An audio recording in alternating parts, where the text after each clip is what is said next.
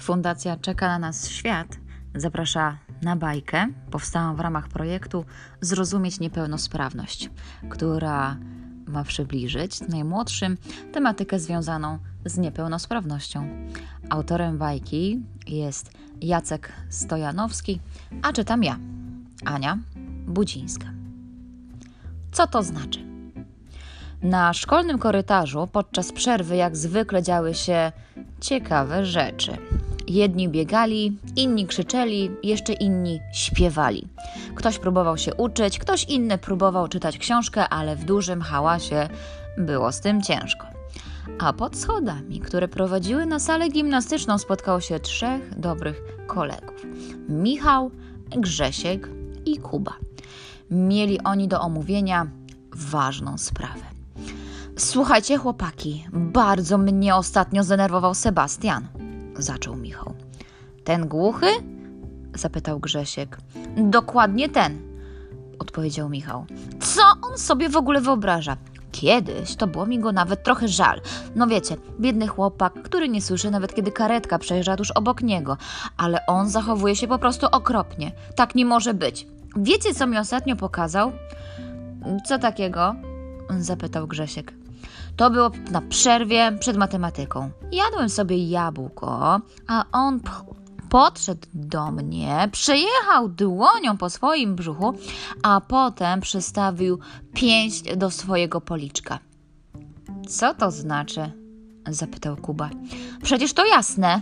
Najpierw pokazał mi, że będę gruby, bo za dużo jem, a potem mi groził, że mnie pobije. To skandal!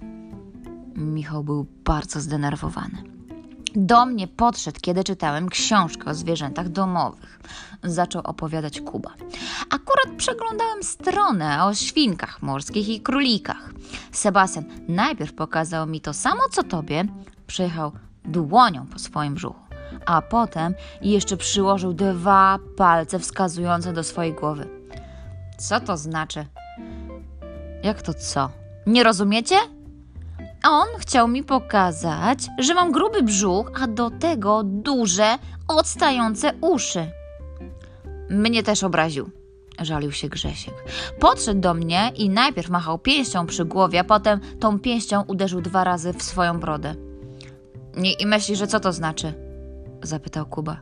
Jak to co? Powiedział, że jestem stuknięty i że mnie uderzy i to dwa razy. I jeszcze się przy tym uśmiechał. Do mnie też się uśmiechał, kiedy mnie obrażał, powiedział Michał. U mnie było to samo, potwierdził Kuba. Chłopaki, tak dalej być nie może. Musimy działać. Musimy dać mu nauczkę. Ale jak? Mamy go pobić? zapytał Grzesiek. No co ty? powiedział Michał. Nie będziemy nikogo bić. Nie będziemy tacy wredni jak on. Ale jakąś nauczkę musimy mu dać. Oczywiście. Może kiedy będzie w toalecie, to zabierzemy mu plecak i gdzieś schowamy, zaproponował Grzesiek. Mam lepszy pomysł, powiedział Michał. Sebastian zawsze nosi ze sobą album, w którym ma zdjęcia najlepszych piłkarzy świata. Wiem, powiedział Kuba. On ma w tym albumie zdjęcia naprawdę wielu zawodników. Chciałbym je kiedyś obejrzeć. No to niedługo będziesz miał okazję. Oprócz tego głuchy Sebastian dostanie nauczkę. Michał, Grzesiek i Kuba. Zapraszam ze mną do sali. To był głos pani Marleny, wychowawczyni chłopaków. Ale wpadliśmy, powiedział Michał. Ani słowa więcej. Zapraszam do sali. Pani Marlena była zdenerwowana. Słyszałam całą waszą rozmowę, powiedziała pani, kiedy znalazła się z chłopakami w sali. Pani Marleno, może nie powinniśmy planować, że zrobimy coś złego Sebastianowi, ale on też nie powinien się tak okropnie zachowywać. Musi pani z nim poważnie porozmawiać. Chociaż nie wiem, czy zrozumie, co pani do niego mówi, skoro nic nie słyszy. Sebastian bardzo dobrze rozumie, co się do niego mówi, jeżeli tylko rozmawia się z nim używając języka migowego. I wy też powinniście się tego języka nauczyć, powiedziała nauczycielka. My? A po co? Zdziwił się Grzesiek. Chociażby po to, żebyście już więcej nie opowiadali takich głupot jak kilka minut temu. Gdybyście chociaż trochę znali język migowy, to byście wiedzieli, że Sebastian nic złego wam nie pokazywał. Do Michała powiedział, że lubi jabłka, do Kuby, że lubi króliki, a Grześkowi pochwalił się, że jedzie do babci. To chyba nic złego, prawda? Nie wiedzieliśmy tego, powiedział Michał. Wiem, że nie wiedzieliście. W głosie pani Marleny cały czas słychać było zdenerwowanie.